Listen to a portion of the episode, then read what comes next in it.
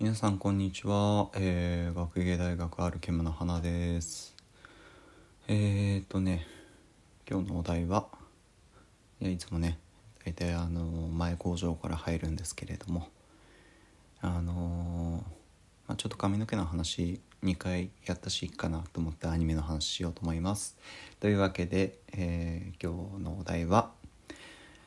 今期何見てますか？忙しいですか？見てもらっていいですか？ということで、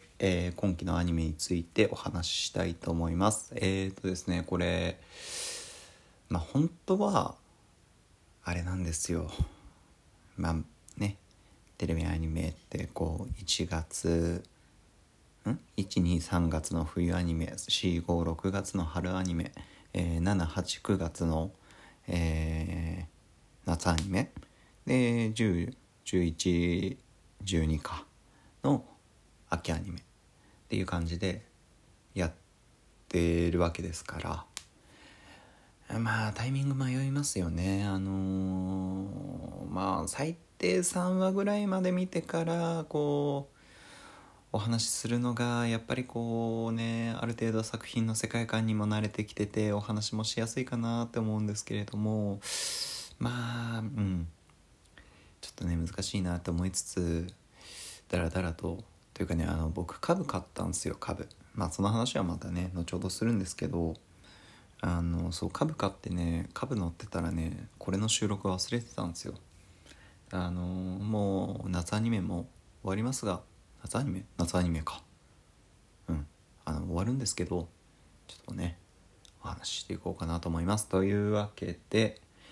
2021夏アニメですね。夏アニメ、2021年7月から始まったアニメで、僕が見ててすごく面白いなと思って見ている作品についてご紹介していこうかなと思うんですけれども、今期に関しては正直僕あんまりこれ見たいってなる作品がそんなに多くなくて、割と見てなかったりとかするんですけど、その中でも見てるのが、4つ、あと前のクール、春アニメ4月から始まった、作品で、連続して見てるのを合わせれば5つかなっていうところなんですけれど、主に4つですね。1つが「俺津島」で、もう1つ「裏道お兄さん」、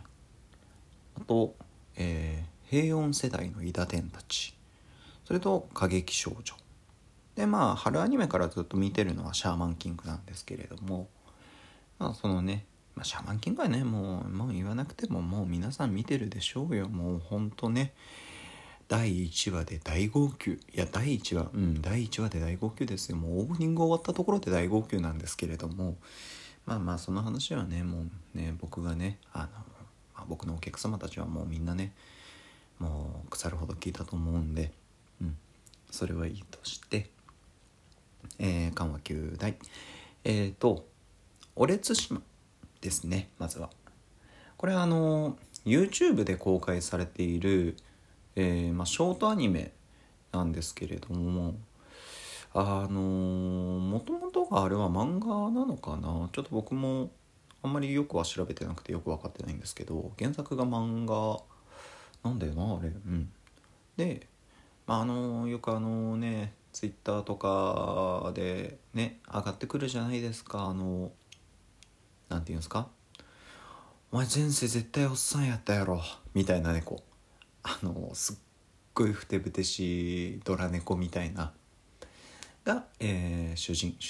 公って言っていいのかな、主人公かな。その猫が対馬という名前で、もともと野良猫だったんですよ。でその野良猫だった対馬をおじいちゃんみたいな見た目したおばあちゃんが拾うと、その おじいちゃんみたいな見た目したおばあちゃんとおっさんみたいな猫の、ほのぼのコメディみたいな感じなんですけど、声優陣が異様に豪華っっていうね、対馬役を演じてるのが大塚明夫さんで、おじいちゃんみたいな見た目したおばあちゃんを演じてるのが、田中真弓さんね、すげえなと。あとおばあちゃんの飼っていたその先住猫で確か岡本信彦さんとかかなが出てたりとか、するんですけれども、そうまあそうそうたる面々が、ね、出てきてまして、でそう大塚明夫さんねスネークとか、まあもうでも今だったらもう次元で話題をかっさらいましたからね、本当ね、今度の次元役大塚明夫さんが引き継がれてね、いやもう本当ねお二人のなんていうんですか、バトンの受け渡しのお手紙っていうんですかね、メッセージ、いやもうねかっこよかったっすね。そうまあその話はさておきだ。そう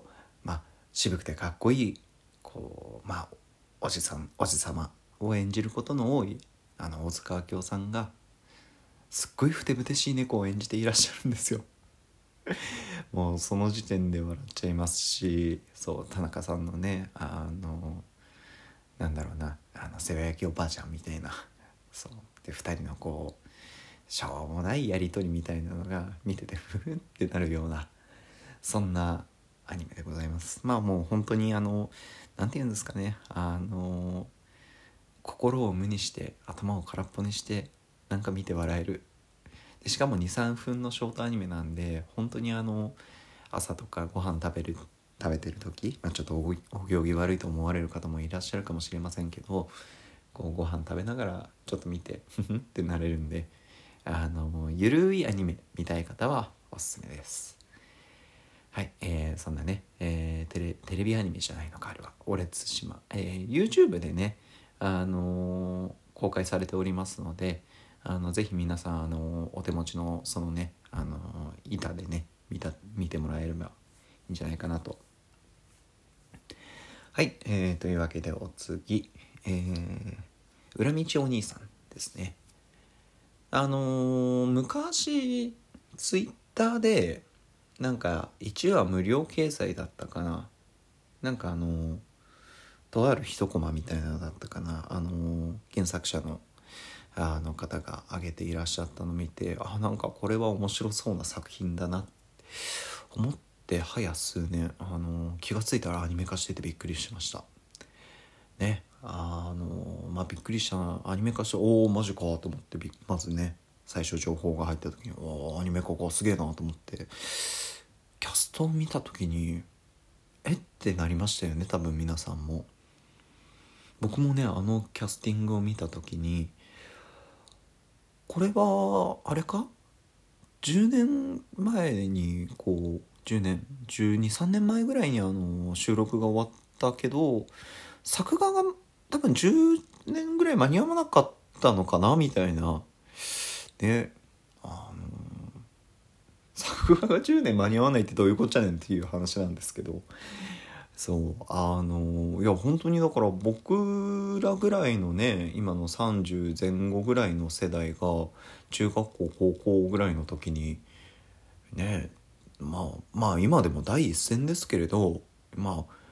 う本当にもう何見てもこの人たちいたよねみたいなね、今期この人出てないってことないよねみたいな人たちばっかりね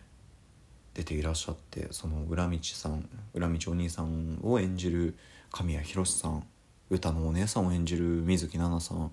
さん、そして、体操のお兄さんかん歌のお兄さんかを演じる、宮野真守さん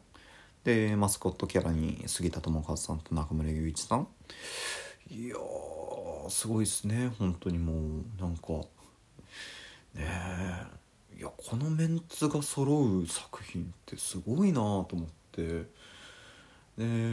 もともと原作もなんとなくちらっと見た程度ですけど知っていて、面白そうだなと思ってたんで見ましたけど、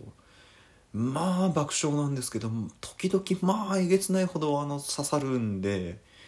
ほどほどに垂れ流すぐらいがちょうどいいかなってなんかあんまり真面目に見ちゃうとちょっと辛くなっちゃうと思うんで、そう、あれですね、某教育番組ね、お母さんとまあなんか一緒になんかやったりするようなあれですね、ママンとトギャザーというまあ、教育番組で、まあ、そのお兄さんたちお姉さんたちを演じる、彼らのまあギャグって言っていいんだよな、ギャグだよな、うん、まあそんな作品です。そうやっぱね、そうそうたるメンツなんでいい小気味いいテンポ感でポンポンポンポン入ってくるそういうギャグとね、まといね、すごく垂れ流しにちょうどいい作品です。はい、まあ本当は裏道お兄さんとお列島に関してはギャグ作品なんでゆるく見れていいと思いますので、そうなんか面白い笑いが欲しいなっていう方はぜひね見ていただけたらいいんじゃないかなと思います。はい、そう裏道お兄さんは、Dアニメストア、Amazon プライムビデオでもやってたかな、まあまあ配信サイトでもだいたい配信されてるんで、ね、ぜひ見ていただけたらなと思います。お次、平穏世代の伊達天たちですね。こっちもまあそう平穏世代の伊達天たちは作品自体は多分結構古い作品になるのかな。そう異種族レビュアーズとかを書いてた方が原作の作品で、でなんだっけ、まあ僕前情報なしで見たんですけどめちゃくちゃ面白いです。でまあ前情報、作品に対する前情報は全くなしで、まあ、キャストさんだけ見てうわやっべえなこれって思ってそう見たんですけど、主人公を演じてるのがパクロミさんで、なんかなんて言うんですか、ナルトとかでよくある3人組よくあるじゃないですか、主人公たち3人組みたいなの、まあ、ちょっとメガネの、クールキャラっていうか知性みたいなキャラクターを演じてるのが尾形さんで、可愛い女の子っぽじを演じてるのが、まあ、僕のね初恋ですね、堀江優衣さんとで、その彼らの、まあ、師匠役を演じてるのが、あれは伊藤静香さんかな。で兄弟子を演じているのが石田明さんとか、あとはなんだ、張さんとか出てたかな、そう敵役でね出てきてたりとか、あとはそうですね、そう上坂すみれさんとかも出てんのかな。本当にまあ声優陣そうそうたるメンツって感じで、でまあ絵柄自体は結構なんか古き良きっていう感じの絵柄で、まあ、ちょっとこう最近あまり見ないようなちょっと線が太めみたいなそんな感じのね懐かしい感じの絵柄なんですけれども、すごく演出が面白いのと、まあ、もちろんお話のストーリー自体もすごく面白いね感じで、まあ、お話の内容簡単に言うと、まあ、王道のバトルファンタジーみたいな感じなのかな。まあ、人々をなんか襲う、悪魔魔族みたいなやつらがいて、で、まあ、それらから人類を守る、伊達天と呼ばれる、まあ、いわゆる神様的な存在がいてと。でその伊達天たちは伊達天たちで自分たちが何なのかっていうものをよく分かってない、自然発生的に突如その場に生まれるというよりももう本当に発生するっていう感じで、出てきて、で、まあ本当に人類存亡とかそういうレベルまでいく、損害が魔族とか悪魔たちから与えられるときに彼らを守るために戦うみたいな。で主人公たちはその伊達天たちで、魔族は魔族でまあなんかいろんなキャラクターがいてみたいな感じで、でまあお互いその魔族も魔族でなぜ発生しているのか、伊達天たちも伊達天たちでなぜ発生しているのかがわからない、その謎に迫りつつも、まあ基本的には対立している関係なので、ちょいちょいバトルが挟まっていくというような感じの、まあもう本当に王道ものっていう感じなんですけれども、そう、演出がすごく面白くて、なんていうのかな、人類が見えてるところは、多分普通の色になってるんですよね。で、人類に見えない魔族と韋駄天たちみたいな状況になると、色調というか、もう色自体がもうガラッと変わって、なんというかな、すごくポップな感じの、色合いに、空がピンクだったりとか、なんかそういう感じで、そう、なんかすごいね、なんていうのかな、サイケともまた違うのかなみたいな、そういう演出をされててですね。で、まあその戦闘シーンとかもいろいろね、臓物が飛び散ったりとか、結構えぐいんですけど結構コミカルに描いていたりとか、そういうところがすごく面白いなと。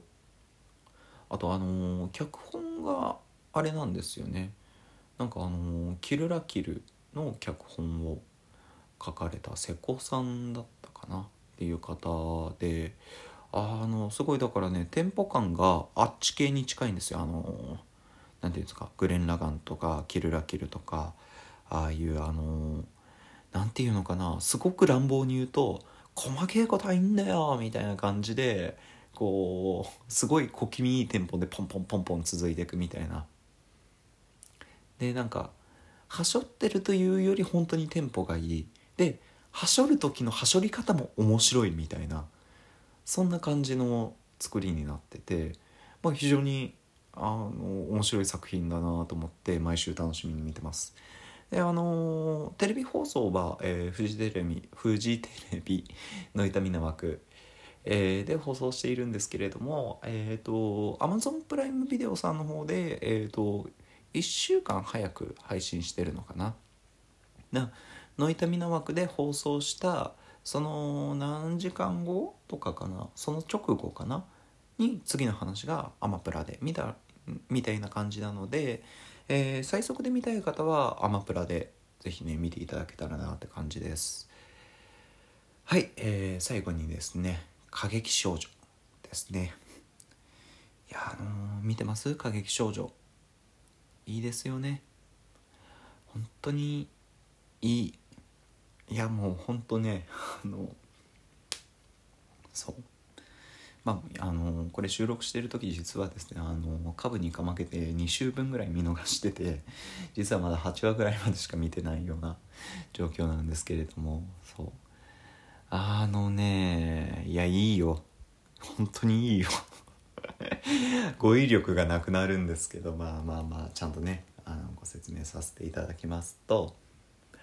あれですね、宝塚音楽学校をモデルにした、とあるそういう音楽学校に通う女の子たちを描いた、成長劇みたいな、そう感じなんですけれど、どっから話せばいいのかな、すごくね、本当にお話ししたいことがたくさんあるんですけれど、見始めたきっかけとしては正直、なんとなく気になったっていうのもあるんですけど、主人公の、パートナーの相方になる、ストーリーテラー役のキャラクターを演じているのが花森ゆみりさんって声優さんで、僕がすごい最近の声優さん、女性声優さんで、特にすごい演技が上手で素敵な方だなと思って推している声優さんなんですけれども、彼女が出ていらっしゃってて、割とこうリアルな女の子たちの成長劇っていう感じだったんで、見てみようかなと思って見始めたんですけれども、そのね、主人公ではないんですよ、その花森さん演じる、奈良田愛というキャラクターが。で、彼女は、男性恐怖症、男性嫌いというよりも結構人間不信みたいなところまで来てしまっている女の子で、その人との関わりというもの自体がもう苦手で、特に男性に関しては本当に怖い、あまりもう極力関わらないで生きていたいみたいな。で、男性のいない音楽学校、校歌歌劇学校というところに通って、あの世界なら男と関わらなくて済むだろうと、最小限の関わりで済むだろうと思ってその道に入るんですけれど、彼女はねすごく本当に過去にいろいろなことがあって、ちょっとネタバレも含んでしまうんですけれども、お母さんが、一度離婚して、でその再婚相手になるのかな、だから義理父に当たる人からの言ってしまえば性的虐待みたいなものを受けてしまって、でその時にお母さんは助けてくれなくて、でそこからもう本当に男性嫌い、さらには人間不信みたいなところまで来てしまうんですけれども、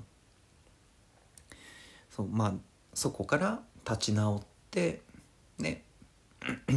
なんていうのかな、その過激の道でもうトップを目指していくみたいな。いや本当にね、そ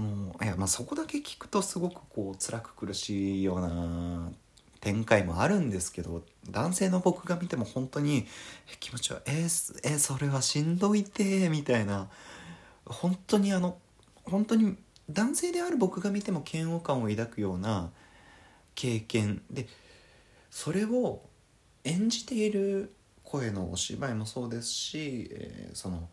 絵の方のお芝居もそうですし、絵というか動画としてのお芝居もそうですし、気持ち悪い、その義理父、そしてそのねそういった行為を受けてしまった時の、奈良田愛ちゃんの、気持ち悪い、本当におぞましいっていうその瞬間のなんて言うんだろうな、とにかくその目がもう本当にねすごい、そういうシーンに対してこういう表現っていうのはちょっと違うのかなとも思うんですけど、すごく気合いの入ったね、作画で、もちろんお芝居もすごく鬼気迫るものがあって、すごくこう本当になんだろうな、同性じゃない男性である僕が見てもうわーってなるような、引き込まれるともまた違うのかな、そういうねお芝居があって、でそこから立ち直っていく過程っていうのも、すごくねなんていうのかな、前を向けるきっかけになった、出来事があって、でその時にそれまでその人間不信みたいな、ところまで来てしまっていたその奈良田愛が、勇気を振り絞って一歩前に出る、その時のそのなんていうのかな、本当に自分の殻の中に閉じこもっていた彼女が人と向き合うっていう、それまでずっと自分の中で生きてきた彼女が一歩踏み出すっていうのはすごく勇気のいること、怖いことなんだけれど、そこでこう勇気を持って前に踏み出すその時の表情のね、その動画として絵としてのお芝居、そして声のお芝居っていうのもものすごくよくて、でみんなそれぞれストーリーテラーとしてね描かれる彼女なので、一番最初に彼女のお話がそうやって描かれるわけなんですけれども、主人公である渡辺サラサ、あとはそうだな、すごく歌が上手な山田ちゃん、あとは双子、もう本当にいろんなね、個性豊かなキャラクターたちで、それぞれがそれぞれでいろんなこう思いを秘めて学校に入ってくるし、でもいろんな悩みや葛藤や過去とか、そういうものがたくさんあって、それとそれぞれが一つ一つ向き合いながら成長していくみたいなところがね描かれていて、本当になんだろうな、頑張れって思うし、素敵だなって思うような、そんな作品です。はい。特にね、いや本当にこれはね、良くも悪くもなんでしょうけれど、その一番最初に描かれる奈良田愛の過去っていうところで、女性とその奈良田愛と同じ性別で女性が見たって時に、多分本当にしんどい、気持ち悪いって思っちゃうと思うんですよ。実際にうちのねアルケムのスタッフで唯一の女の子のはるかが見た時に、もう3話がしんどすぎてそこからちょっと見れなかったっていうぐらいに、本当に危機迫るお芝居がその中であって、そうですごくしんどいと思うんですけど、でもそこからのその奈良田愛が自分の過去や、その自分を縛っていたものと向き合い始めて、一歩進み始めるその第4話以降でね、第5話で描かれるお話ももうほんと素晴らしいし、6話7話8話ともね、とても素晴らしい作品なんですって、本当にね語彙力なくなっちゃってごめんねって感じなんですけど、まあね、それぐらい綺麗な、ね、いや人間の汚い部分とか苦しい部分とかもたくさんあるんですけど、それを乗り越えていく彼女たちの強さ、っていうのが本当に勇気をもらえるような作品だと思うので、ぜひね見ていただけたらなと思います。現在もう11話まで進んだのかな、おそらくファーストシーズンって感じになるのかなって思って僕は期待しているので、ぜひね続きもね、で僕実はまだテレビアニメ版が終わってから原作読もうと思って、まだ実は原作には手をつけずにいるので、これが終わったらまた見てね、でそう、セカンドシーズンと続いていって、彼女たちの成長をねずっと見ていけたらなと、思うぐらい素敵な作品です。はい。そんなねテレビアニメ過激少女も今期は本当におすすめの作品です。はい。多分20分ぐらいあれば余裕で話終わるかなと思ったら、話し始めたらまた長くなるっていういつもの悪い癖で、気がつけば27分28分でございますよ。ね、そんな感じで2021年夏アニメ、俺津島、裏道お兄さん、平穏世代の伊田天たち、過激少女と、すごく面白い作品なので、ぜひ皆様もね見ていただけたらなと思います。以上、花でした。また、次回もよろしくお願いいたします。ではでは。